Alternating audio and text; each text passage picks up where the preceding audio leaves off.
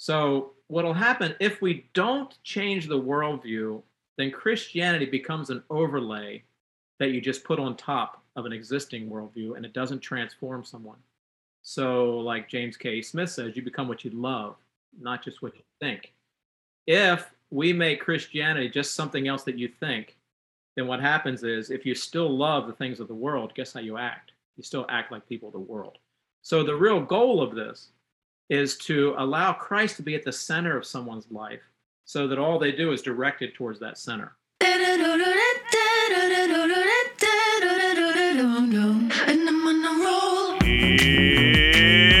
It's watering time, everybody. It's time for Apollos Watered, a podcast to saturate your faith with the things of God so that you might saturate your world with the good news of Jesus Christ. My name is Travis Michael Fleming, and I am your host. And today in our show, we're having another one of our deep conversations. Last week, you heard the start of my conversation with Jay Moon and Bud Simon about their new book, Intercultural Evangelism. It's a very important book because our culture is becoming more and more diverse. Frankly, if we're honest, we're scared of evangelism, regardless of the person's background that we're sharing with. And I think we're scared for two reasons. Number one, we're afraid of saying something wrong or not having the right answer when there's opposition. That's the first part of it. Or, number two, it's because the picture of what evangelism is that we have in our minds. You know, I think for many of us, we have images of a guy shouting on a street corner with a bullhorn, or going door to door and getting into awkward conversations with strangers. Such thoughts are rather unpleasant. In fact, the way evangelism has been presented in the West feels more like a used car salesman trying to make a deal rather than an invitation to discover who Jesus is and what he came to do. Such images of evangelism are unfortunate, especially when you go to Scripture and see how they shared the gospel in the first century. In fact, if we look back at that, we're going to see that our modern understanding of it that we've inherited doesn't look that much like it did in the first century. Culture has a tremendous way of shaping how we share the gospel. In the West, the aforementioned images have become so ubiquitous that they're routinely mocked and dismissed. Not that evangelism should be mocked and dismissed, but our cultural expression of it needs to be reevaluated. And we need to understand the culture we're in and how it shapes us, as well as the culture a person that we're sharing with comes from. Both of those help tremendously. Now, we don't have to know everything, we don't have to be missionaries ourselves, but any insight helps a lot.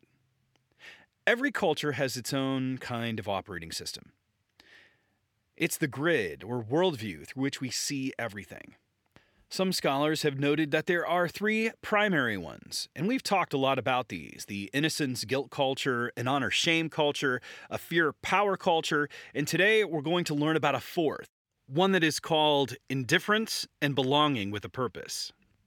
As our conversation continues, we see that understanding or identifying these cultural operating systems isn't simply an academic exercise for missionaries or theologians. No, it makes a real difference in how we live our day to day lives.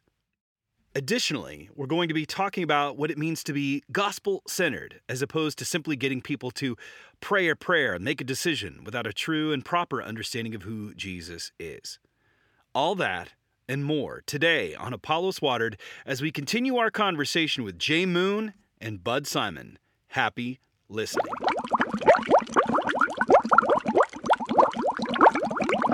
As we're talking about churches, and you bring up the centered set versus the bounded set.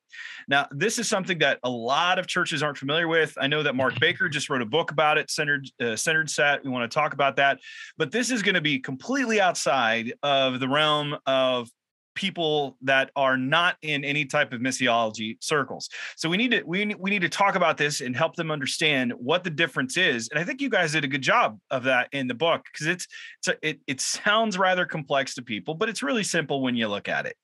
Talk to us about how a church has many churches have been bounded sets and why we need to be center sets. But you have to describe what that is first. Who wants to swing away? Well, maybe I'll start off here. Um, and and this concept is from Paul Hiebert. Yep. And, uh, he's a missiologist, one of my heroes, by the way, just a really creative kind of guy. And yeah. He loved. Um, he was a missionary, missionary kid, but he also loved mathematics. so that's where some of this comes out of. Um, let me start off with our definition of intercultural evangelism, where okay. it's the process of putting Christ at the center of someone's worldview in order to initiate them into Christian discipleship through culturally relevant starting points. Okay, so there's a, there's a lot of chunks in there, but the one we're talking about right now is putting Christ at the center of someone's worldview. So what'll happen if we don't change the worldview, then Christianity becomes an overlay that you just put on top of an existing worldview, and it doesn't transform someone. So, like James K. Smith says, you become what you love, not just mm-hmm. what you think. If we make Christianity just something else that you think, then what happens is if you still love the things of the world, guess how you act? You still act like people of the world. Mm-hmm. So the real goal of this is to allow Christ to be at the center of someone's life so that all they do is directed towards that center. And that is a process that's always a direction that you're moving that you never graduate from. So instead of discipleship being a program you graduate from, the centered thinking means that every day I'm continuing to have decisions where I can either put Christ in the center or myself. Now, the difference from a bounded set thinking is that people would think when somebody comes to Christ, they have to cross over a boundary line. So the boundary line has to be clearly defined. And interestingly enough, churches define that line very in different ways. Some churches say you say a certain prayer, and once you cross over that line, you're in, and then you're inside the kingdom.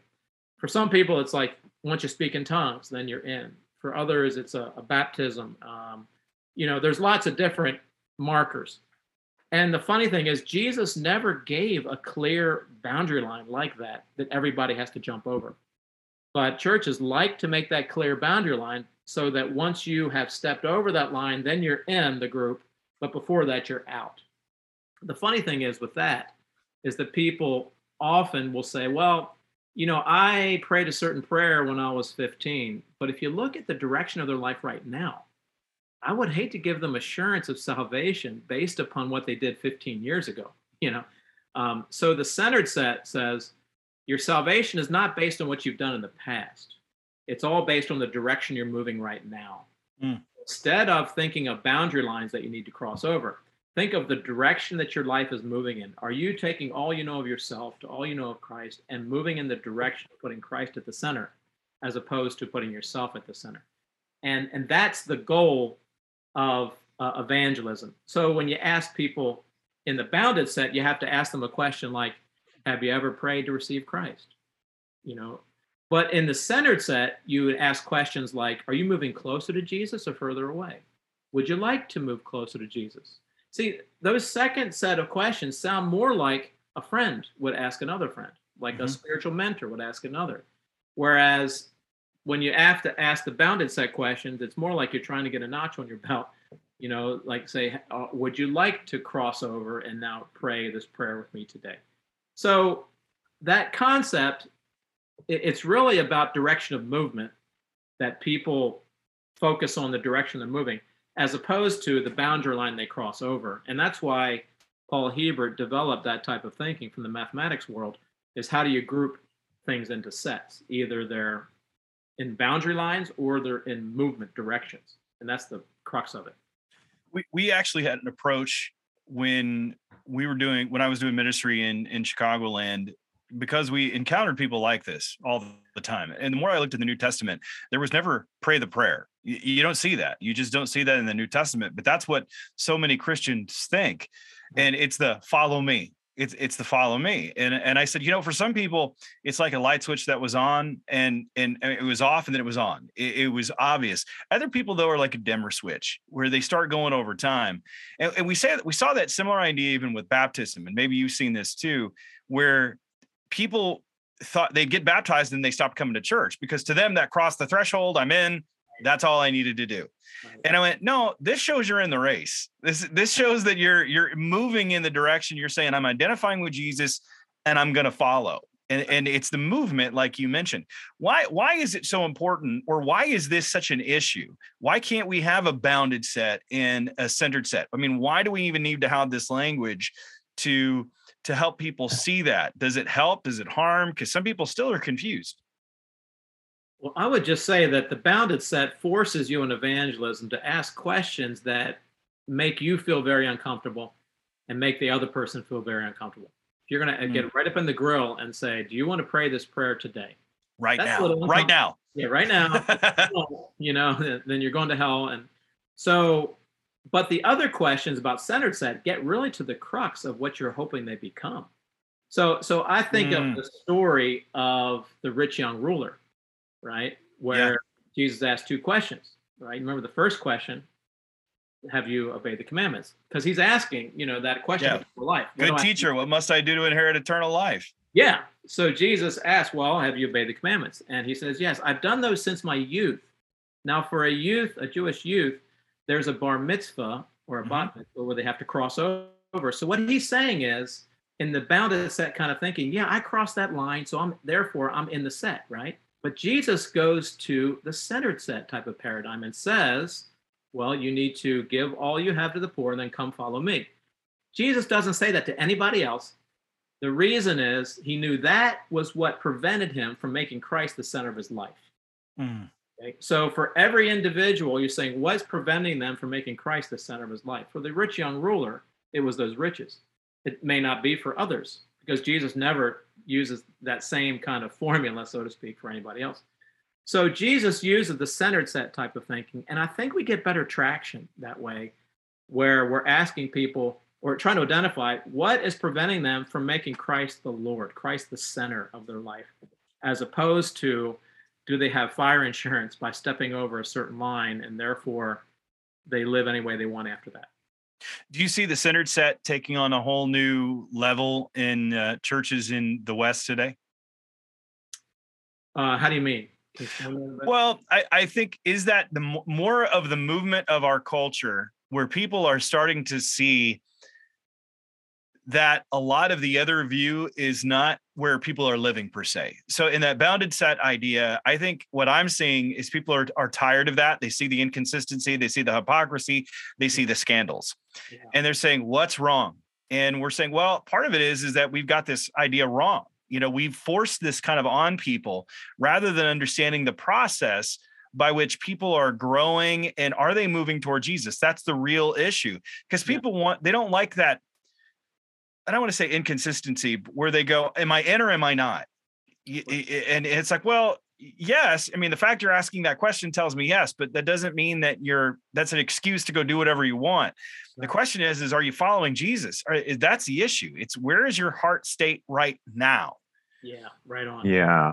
Oh, go ahead. And I, I, yeah, I would just say eh, that's right on. You know, because I think, um, you know, one of the beautiful things about the centered set too is it talks about transformation, an ongoing transformation, instead of just a one-time um, one-time transaction. And so that um, one of the problems, one of the challenges for the church today is that Christianity is kind of this, uh, hey, check the boxes. Yeah. But those boxes are not touching the life issues in in the life of the people. And and so that that whole thing of like, how, how do I have this ongoing transformation? Um, I, I seem to be doing all the things the church is asking, and it, I'm just not seeing anything going on in my life or in the in the life in my in my reality around me. And so, having the centered set, we are constantly um, reevaluating and looking and examining. Hey, am I moving towards Christ? Man, it's just trans. It is transformative, and it really changes. Uh, like Jay said, it really changes the questions you ask and it and it moves away from that whole idea of like I have to get to some point of transaction, um, you know, or make the sale, like we were saying earlier. I Mm-hmm. have to make the sale in order for it to be something significant. Yeah, So, uh, for those uh, who are indifferent, yes, yeah, you know, they want to belong to some community and they want to have a Mhm. purpose in that. If they're going to belong to a community, that's different than stepping over a line and then people ignore them, right? Uh, belonging to a community means that they're vested, they're in it, they're a part of that community, and that community has greater purpose than what they're living for right now, and therefore they're yearning for that.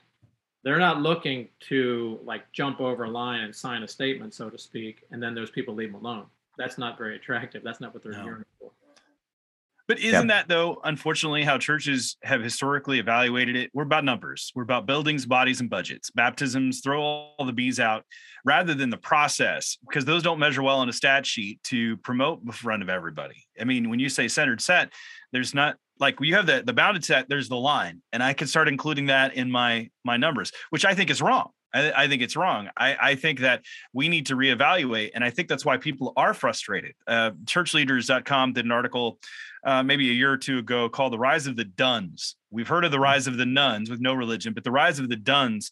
And this was pre pandemic, where they said many people are not coming back. They don't see the use of church. They're not understanding it. They're tired of the same old. And how they described it was plop, pray, pay.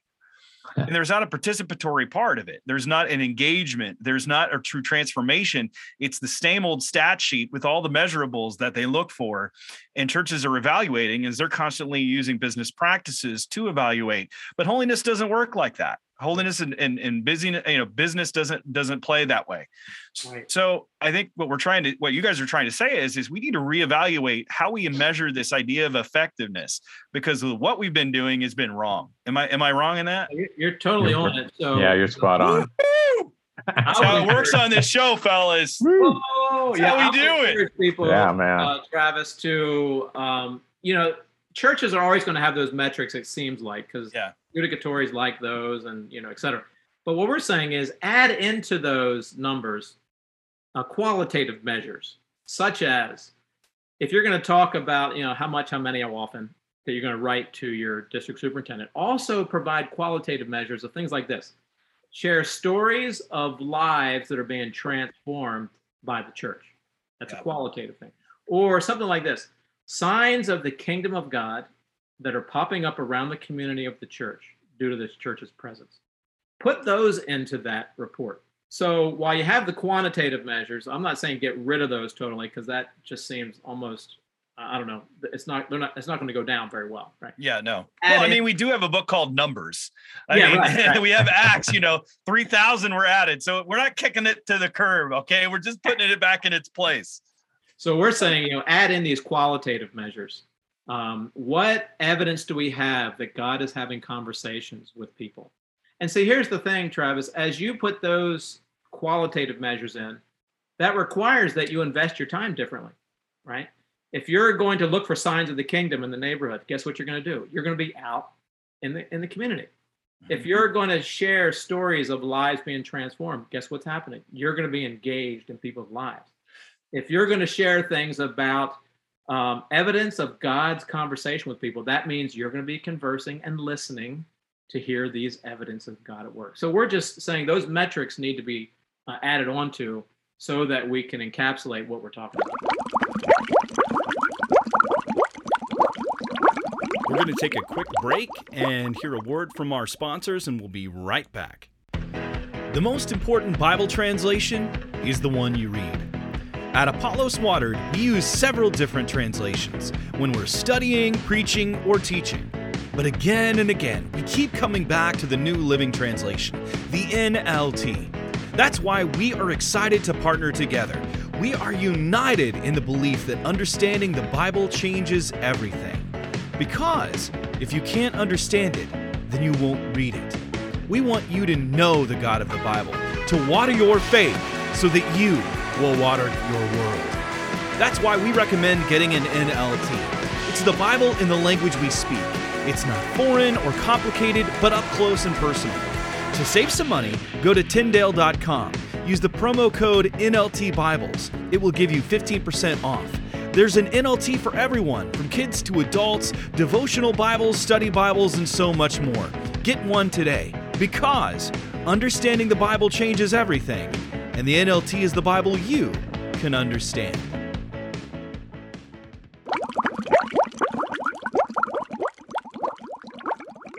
taking that into consideration, and you mentioned this in the book that I thought was very interesting, and I can't remember, forgive me, I can't remember who or which one of you it came from, but there's a story about building a roof. And one of the guys was engaging in conversation rather than helping on the roof.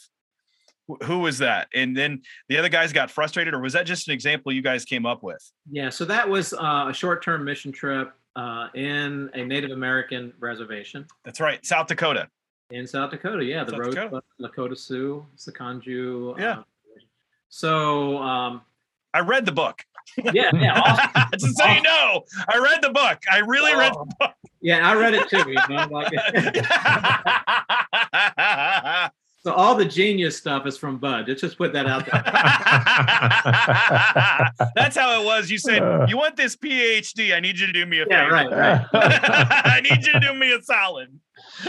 so, so here's the deal, right? If the metric of success for that short-term trip is how many roofs are done, how many uh, buildings are painted, how many screen doors are fixed, etc., then what people are doing is they're spending their time working really hard, but neglecting people that are nearby them. Mm. But suppose you change the metrics. What if the metric of success of that short-term trip is something like this? Um, how many people want to follow you on Facebook? How many people want to have follow-up email conversation? How many people will call you friend by the end? Well, if that's the Mm. metric of success, then instead instead of spending all your time on top of a roof, you're going to spend time talking to people, listening to people, engage them, visit their homes, talk to their families, etc. You're more likely to engage in evangelism and pre-evangelism through that listening conversation. But it starts off with resetting the metric because with the previous metric, if success is based on how many roofs are done, if there's somebody down there talking to local people, the guys on the roof are going to call him lazy. You know, Mm. they're going to call him like a slackard, right? Mhm. But in reality, he's probably engaged more in ministry.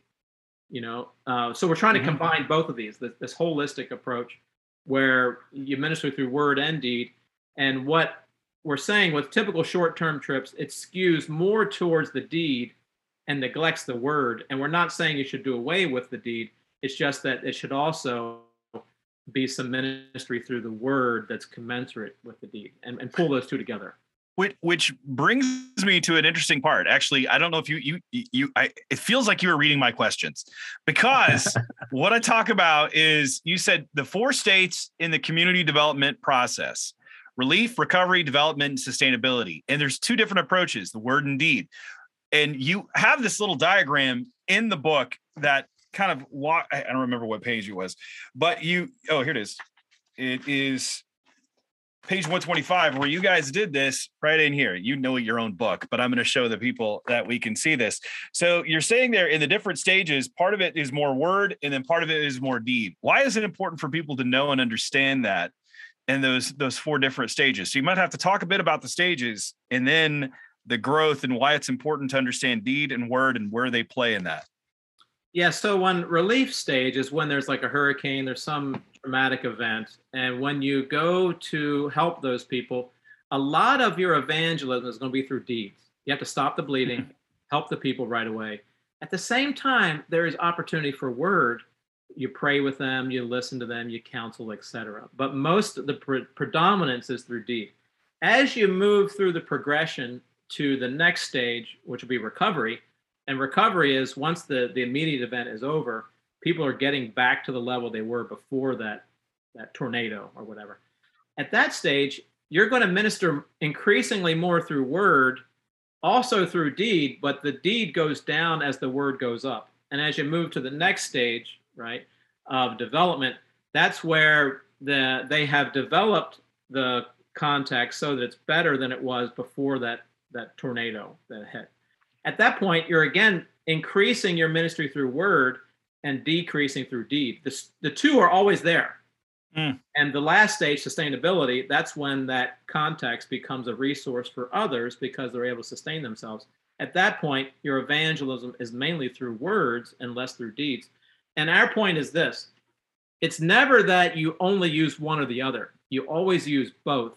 It's just that you understand which stage they are in the development process so that you appropriately use the right proportion of word mm-hmm. versus deed which we're not always sure what proportion. We just, I mean, you're not going, oh, I need to be 70% word right now and 30% deed. I mean, we don't yeah. really do that, but it's kind of gauging it as we go, as we're we're seeing how the relationship is developed and they're not in a crisis situation where they couldn't even hear what we're having to say.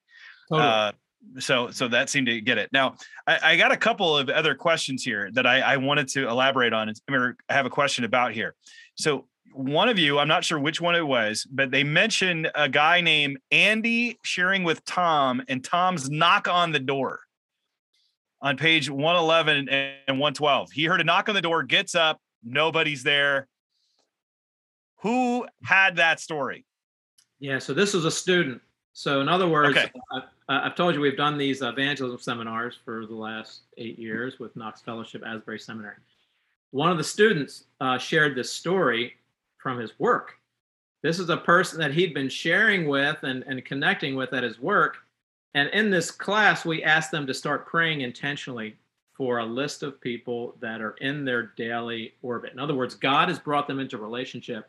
Mm-hmm. So keep trying to cooperate with God's work by praying, listening, connecting, which I think is a really good posture in order mm-hmm. to be an evangelist, which I think is a good image for evangelism versus the person who's talking a lot you know, shoving it in their face. So it turns out that um, God intervenes, right? So God wakes this guy up at night. He hears a knock on the door. There's nobody there at all. And then he decides to open the Bible. And he just turns it to the spot where it, it says, Jesus says, Behold, I stand at the door and knock. And this guy's totally floored.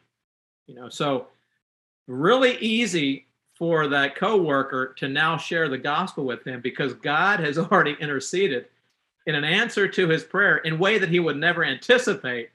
But it was a great encouragement to me because what we're saying is in evangelism, we're really catching up on the conversation that God is having with people, however mm-hmm. it may come. It may come at night through a dream. It may come on a bus stop talking to somebody. It may come in the middle of the night, there's a knock on the door. We don't know but listen and get in conversation so that you can hear that conversation and then move that towards Christ. I just got to say, if I was the guy that had the knock on the door, I'm not picking up the Bible. I'm checking the security. I'm like, the doors are locked. I, I, and then I'd be even more freaked out. And I mean, I don't know. I heard that story and I was like, okay, what? like, what just happened with all that? But I have a question for you because you mentioned this description in the book, and I had to go, what is that? You said, and I wrote, what is clapping the door? You mentioned it's the Brazilian tradition of knocking. What yeah. are we talking about right yeah, that's just an easy one uh, for uh, for our region of Brazil. You know, um, when someone would come to the house, because uh, a lot of the houses are very simple, they would just stand outside and clap their hands. Um, yeah, and so that's just to respect people's privacy, and then you just let someone know that you are you're there. So um, yeah, just because the, a lot of the houses are are yeah, it's just a tradition, and so no, it's very very common. I, I know that there different cultures have different traditions. My mentor was the first white man to be trained to be a Native American medicine man. Mm-hmm. And he got saved. And so his whole ministry was to Native Americans. And I remember him telling me, he goes, You go to the door and you sit on the porch and you just sit there until they come and get you. You don't tell them you're there. You don't, you just sit and wait. And I thought, wow, I got a lot to learn about, right. culture because that that yeah. is so foreign to me. Um, no, you know, there's an insight on the book, page 150, where you, I, I really wanted people to hear because it it, it freaks me out. Uh, you mentioned the medium is the message, and you you you guys write this. We are seeing a shift in how people are learning. We know about orality hmm. cultures mm. and literate cultures, but these categories seem to be getting rocked right now because of the internet. And there, there's the mention of what you call secondary oral learners, who are people who have had the ability to read and write, and were becoming oral learners, but a- after they became literate, but due to technological influences such as TV, radio, and you guys mentioned cassettes, but I mean, eh, whatever that digital equivalent Whatever is. that is. Yeah. and and what do we do with this? Because you're, you're saying that basically people are becoming illiterate right in front of our eyes in a way, right? Am I am I wrong in that? Not not totally. So Okay. talk about preference, right? Okay. So Okay. they are not illiterate. They're literate, but they prefer to learn and be transformed through oral means as opposed to print means. So I have students that say to me often something like this Man, I love to learn. I just don't like to read. Is there any other way that I can learn? Well, guess what happens? Technology has shifted their preference, not intentionally, but towards this oral medium versus a print medium. And, I see that in my family. Like if you ask my kids, would they rather read a book about Winston Churchill or watch a video about Winston Churchill? What do you think they're going to say? Man, they're going to take the video every time. And Mm. it's not a conscious decision, right? But what's happening is um, due to technology, people are preferring to receive information and be transformed through these digital means like video, story, even like a podcast like this, right? Mhm. um, as opposed to reading a book that Travis writes about Apollos water. They want to hear uh, on their way to work or whatever, they're going to hear you speak. So this isn't a conscious decision, but it's a shift. And I think it does us well as evangelists to understand this pedagogical shift and therefore move away from some of the print means and move into some of the, the digital means for sharing our faith. It's funny to me that we start with hieroglyphics on tablets. We move to alphabets, then you know we we we're doing all this reading, and then we go back to emojis, which are basically hieroglyphics on tablets. it, um, it- it's just funny to me how cyclical things Yeah. are culturally speaking over time and this orality as you mentioned we um, how that shift is occurring we had a esteban shed on the show who is uh, with a ministry um, called streetlights and they were doing ministry in the inner city of chicago and one of the things they noticed was that the young men there had a very hard time reading Mhm. and even with like an ESV Bible, it was just a little too advanced for them. And even with the NLT, they had a hard time. So they took the New Living Translation and they put it to hip hop music, Mm, and the kids picked it up. Then yeah. they they that so that that that's just illustrating the change that you're talking about, because we do see a culture that is shifting and going toward more orality preference in how that they they do things. And I would I would I would agree with you because my kids are the exact same way. Um, but when I look at the different worldviews, back to that for a moment, and you you even say this like if people come to us from a different worldview and ask us to pray for them, um, you mentioned that we should. If we're interacting with people, we're sharing, and they they need something right, then and there that we might just dismiss. They might say a sickness in the family, they might be an issue that they're facing, a crisis, some spiritual issue that we encounter, and and I've encountered this after interacting with Congolese, where they had people that were oppressing them, spirits that were trying to get them. And it was so foreign to me and foreign to the people that I brought to meet them. They came from a cultural worldview such as mine. We have a tendency just to dismiss such things in the West. But you guys mentioned when you encounter that, pray for them, interact with them. Eh, Why is it so important to fill that void when they ask us to do something when it seems so foreign to us? Yeah, I'll. I, I just think, um, you know, we are we're saying that that Christ, the power of Christ, can fit into that worldview, and that the power of Christ is over every other power. So a lot of times we are thinking, um, we're thinking in very uh, empirical terms, and so the the fear power worldview does not lend itself to empiricism or a scientific method, and those are the things that in the West we've kind of grown to trust. We think, well, we need some type of proof.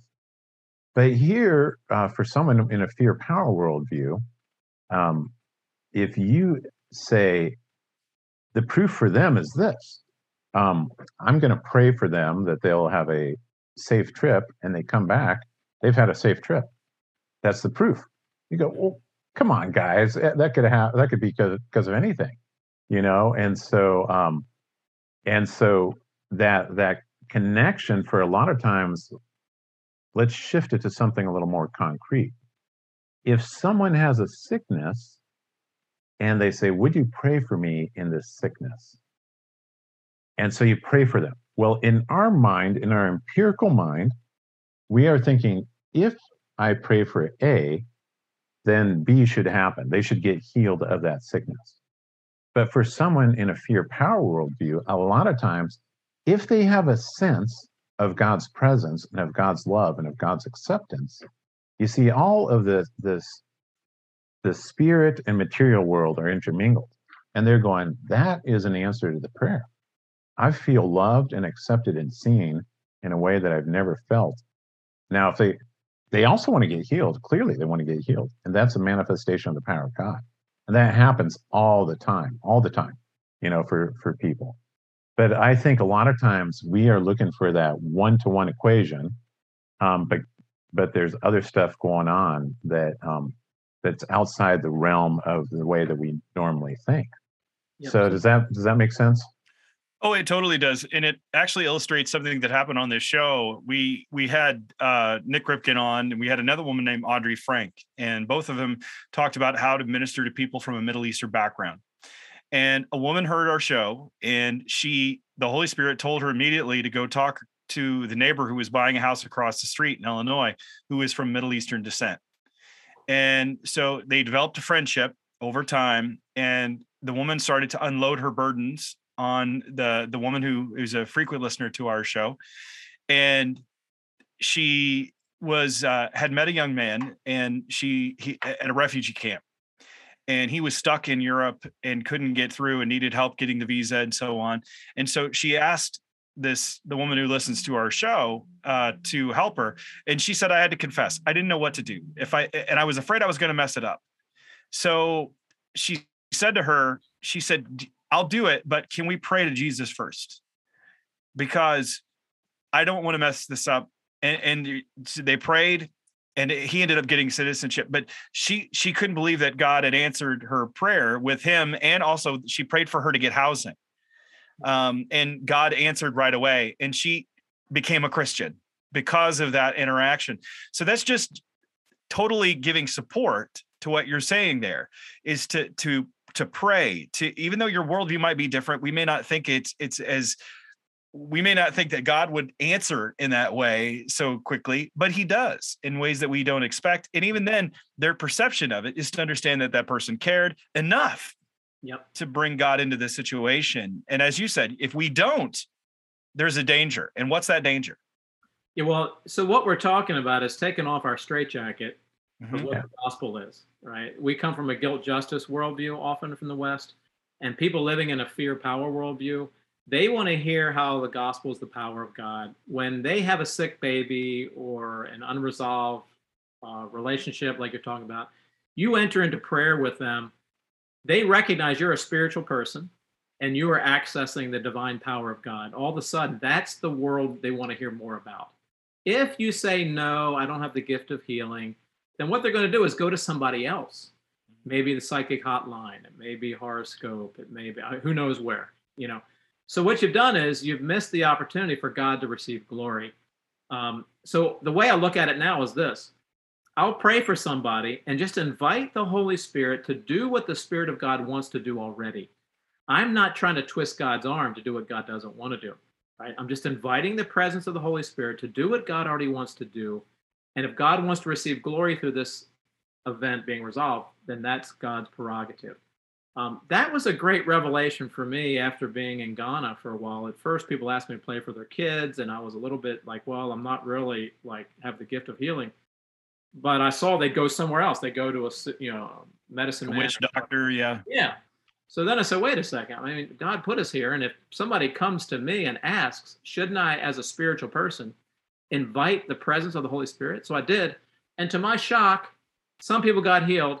Not everyone, and I don't have to worry about that. I don't know why, right? But we invite the presence of the Holy Spirit to do what God wants to do, and that's our role. So um, I think it was Chuck Kraft that said that the Spirit of God is often like a delivery man, like a mailman, like a UPS. Mm-hmm. In other words, you don't have to have the gift of healing, but if God wants to deliver healing and you're the person with the package, deliver it, right? Because they asked Mm. you. So therefore, uh, be attuned to the conversations that are happening. When people notice that you're spiritually interested and they ask you to pray, by all means, do that. I've prayed for people's goats. I've prayed for people's like eye patch. You know, you pray for all kinds of things that really seem kind of strange. That's the world they're in, and I need to get off that straitjacket that I've been bound in and get into their world. Uh, uh, This is more kind of a personal question. I was in India and a couple came to me with their baby who was clearly dying. Mm, and they handed me the baby and i did pray i prayed i prayed but i felt so helpless at that moment in time and everything within me is like get her to a doctor which they just couldn't do there was no doctor around there was no way to access a doctor and i realized how small i was at that moment in time is that just what we're talking about just praying and letting god do i i, don't know whatever happened to the, the, the child but man it just weighed on me heavy Right. I, I think you did the. It sounds like you did the right thing. You just invite God to work. Yeah. You invite God, God's power, um, and compassion. It says uh, God has compassion, and so uh, He has compassion to heal. He has power to heal. Now, like you said, you just have to leave that up to up to God, and in every situation, not just that situation, but in every situation, you have to leave it up to God. But like um, like Jay said, you're inviting the Holy Spirit to do what He already wants to do and so god um god can use that redeem the situation he can bring healing there's there's it's not just um it's not just one specific thing that will honor god in that situation. So there can be all kinds of things going on there. But i think inviting god into that situation is we're inviting the power of god. Yeah, it's been said that uh, a pain shared is a pain in retreat. So when you enter into that pain of that family, you're starting to carry some of that load for them so that some of their pain is being lessened, right? And in the midst of that, you're offering hope through the Holy Spirit, the Spirit of Christ to transform them. And, ideally, we try to do both. Like, in other words, as we're praying, then we try to find some medical intervention. So we do both instead of one or the other. Mhm. We tend in the West to just do the medical intervention. Well, if the baby's sick, find out what the pill that they need, and then and in, uh, say like where we lived in Ghana, they tend to do the opposite. Like in a village, just go to the spirit world right away, and not go to a doctor until it gets really bad. I'm saying well, I think we should do both. You know, when when po- ideally when possible, like you pray for the person, and at the same time you seek medical intervention and you never know how god is going to work in all of that but i think you did the right thing travis by starting to bear some of that pain because that makes that pain start to go into retreat I- like how you describe that, and and I would agree. I think people need to hear that, and I had to tell that to a lot of the folks in my church. Is God supernaturally heal, heals? He does that, but He also uses means. I mean, even when Jesus spits in the mud and takes the mud and puts it over the eyes, it shows that He uses means. He didn't need to do that. Yeah. He could have just said, "Hey, be seen, see," and He used means. And so, I think God uses means to heal just as much as He can do it directly. And we never know which one He's going to do, and we just want to make sure that that we are directing them accordingly as uh, as we seek to minister. You know, as as we're kind of concluding this conversation here, talking about intercultural evangelism, and, and you guys have both been well on the mission field. You're very well versed in that. I know many of my listeners are going to say, you know, well, I'm not on the mission field. How does this apply to me? And I think it does. It does apply to them, even though they're in a Western context. Why does this? Why is this important for them to understand in the context that they're in? Well i'll just share a little bit and bud has some statistics on this. Um, the president of asbury seminary tim tennent is fond of saying that north america is the fastest growing mission field. So just It think is, that out for a second. Not the largest by any stretch but it's the fastest growing due to secularization immigration urbanization etc so what that means is wherever you whether it's at school at the supermarket at your at your work you're more likely to engage someone of a different religious system a different cultural background than in the past therefore we actually wrote this book not simply for missionaries that go far away but also to help people think as missionaries wherever they work and wherever they play, wherever they go to school, etc. The more you start looking for it, the more you will find there are people different than you that God is already speaking to.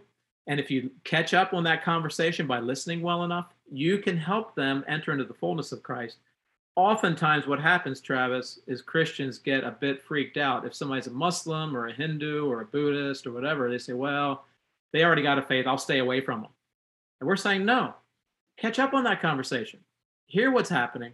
And the gospel is not dynamite to blow up their culture, but the gospel is really leaven in the dough to transform it. Mm. So we're trying to give people hope to find entry points. Like, where do you start the conversation?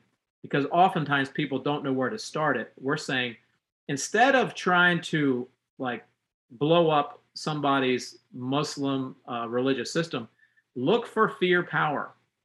It's most likely there. For a for a Buddhist or Hindu, look for honor shame type of areas, and therefore allow the gospel to speak to the worldview assumptions in order to transform it.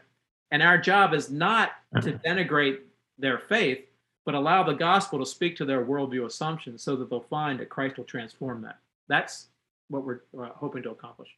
Yeah, and and I would just add into that, you know, one of the things you brought out is secularization. Um, we tend to think secularization, the end of it is um, is just to deny God and all that, but that's not what happens. It's pluralism Mm. and indifference. That's the end of secularization. And um, hand in hand with that is especially when we look at our society today, um, one out of every eight people is born in a foreign country. One out of three people have someone who is foreign born living in their household. Hmm. Okay, so that's usually a parent or grandparent or someone like that. So think of that. One out of three, you, you're going to go to the store today, um, whatever store you're going to go downtown, you're going to see one out of three people have an immediate relative who's been born in a foreign country. Much higher in urban areas like Chicago, New York. It's up to 50% in some some major urban areas like Miami. Um, those numbers are huge. So these people are coming from all kinds of worldviews, all kinds of different perspectives. And um, this book was written primarily for an American audience because the way um, the way that we think about the gospel has been very monolithic. Mhm. There is a gospel presentation, and we just need to realize um, a lot of the things we're talking about today. We need to be empathetic. We need to be listeners. We need to see and explore how the Holy Spirit is at work in people's lives, and we need to join in that work and in the conversation that's going on. And so, those types of things, um, the world has shifted, and so the church needs to catch up on that conversation. I think, um, and and make the conversation relevant to what's going on in people's lives. That's that's very very true. Every everything you've said, I I have find have found myself saying for some time. It's our it's our contention that the culture has shifted over the last 20 years, and a lot of the missionary methods that have been developed in other cultures are are extremely relevant now because people do find themselves in a in a culture that if if they're of a certain age, they grew up in a Christendom culture where Christianity was the majority, and they understood terms like VBS and and Sunday school, and but the culture is completely shifted, and they they found themselves asking a question like, "Who moved my church? What what what what happened? Where where are we? This is a different world. It's it's not a world that I recognize any longer." And so you now have become, in some ways, a missionary, and you need to start thinking that way and adapting these methods because God is still God, and God has allowed it, and it's not something that we need to to shout at the darkness for, but it's saying, okay, God, you've allowed it, and you've allowed it either to revive your church or for us to reach them, one of the two.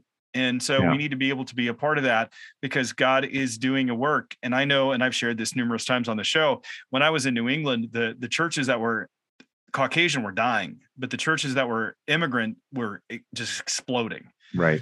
and, and and as you guys have said and alluded to, and I, I like to use the the quote by um, Henry Blackaby, where he said, "Find out where God is working and join Him in it." Yeah. And I, I think that's the same thing. We're we're saying find out where He's working, and He's working among the nations. He's working right now. He's bringing these people here. We had David Garrison on of Global Gateway, and we were talking about this that there are so many unreached people groups. In and and Tim Tennent, as you mentioned, Tim's been on the show, and so is Craig Ott. We're we're all saying the same thing. Look around, look around. God has brought all these different people groups that are here to hear or revive, one of the two. And I, that's why I like your book because it's calling us to say we need to rethink it, what we need to do we have all the tools that are necessary. Once we recognize the worldview, it's learning to listen and becoming a learner and then apply that because the hope of Christ applies across every single cultural spectrum that we can find. Yeah. So I, I want to encourage you. The book is is good. Uh, I, I, enjoy it. I enjoyed it a lot. Um, I enjoy getting to know you guys a bit. How, how can people learn more about what you're doing? Yeah, well, great question here. Um, so um, if they like the face sharing card game, they can order a copy of that at um, digitalbiblecollege.com. That's okay. available. If they'd like to be a part of uh, the evangelism training that we do every semester, um, we have online participants as well. If they are interested in that, they can write to me, uh, jay.moon at asburyseminary.edu, and people can participate in that. One of the eight lessons is about pluralism and that's where we talk about this very topic um, mm. engaging people of other cultures and how do we do it? So we demonstrate it we have exercises and debriefing to help people gain their confidence and their competence. And my guarantee is that after these uh, eight weeks that they'll increase both of those.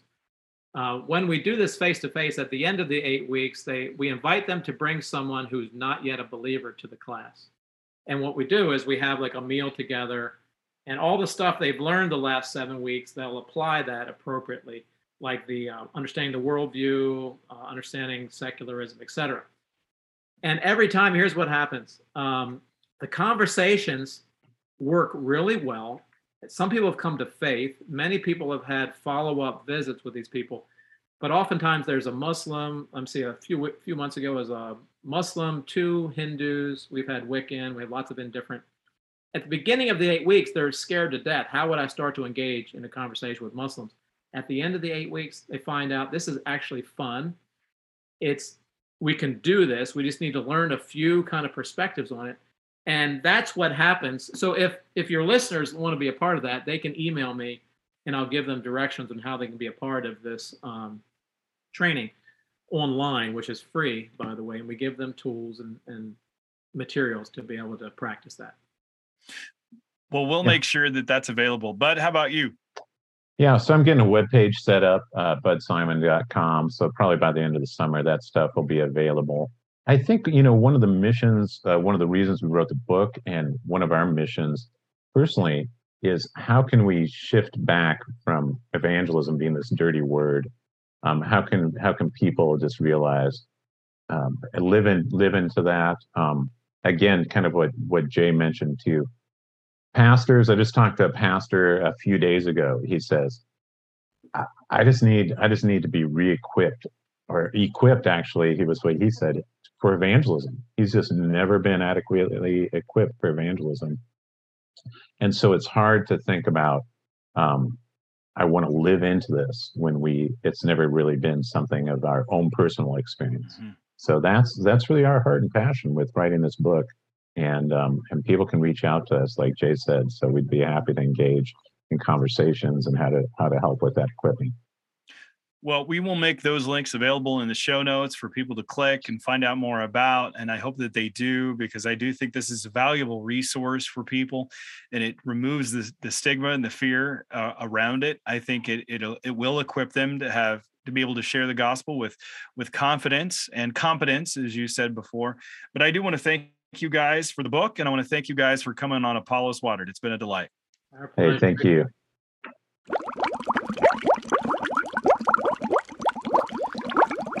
We covered a lot of territory things that might not at all seem like they fit together at first. I get that. But here's the thing. The more our worlds change whether it is the changes brought about by technology, which alters the way we think and interact with information, to the people who live next door.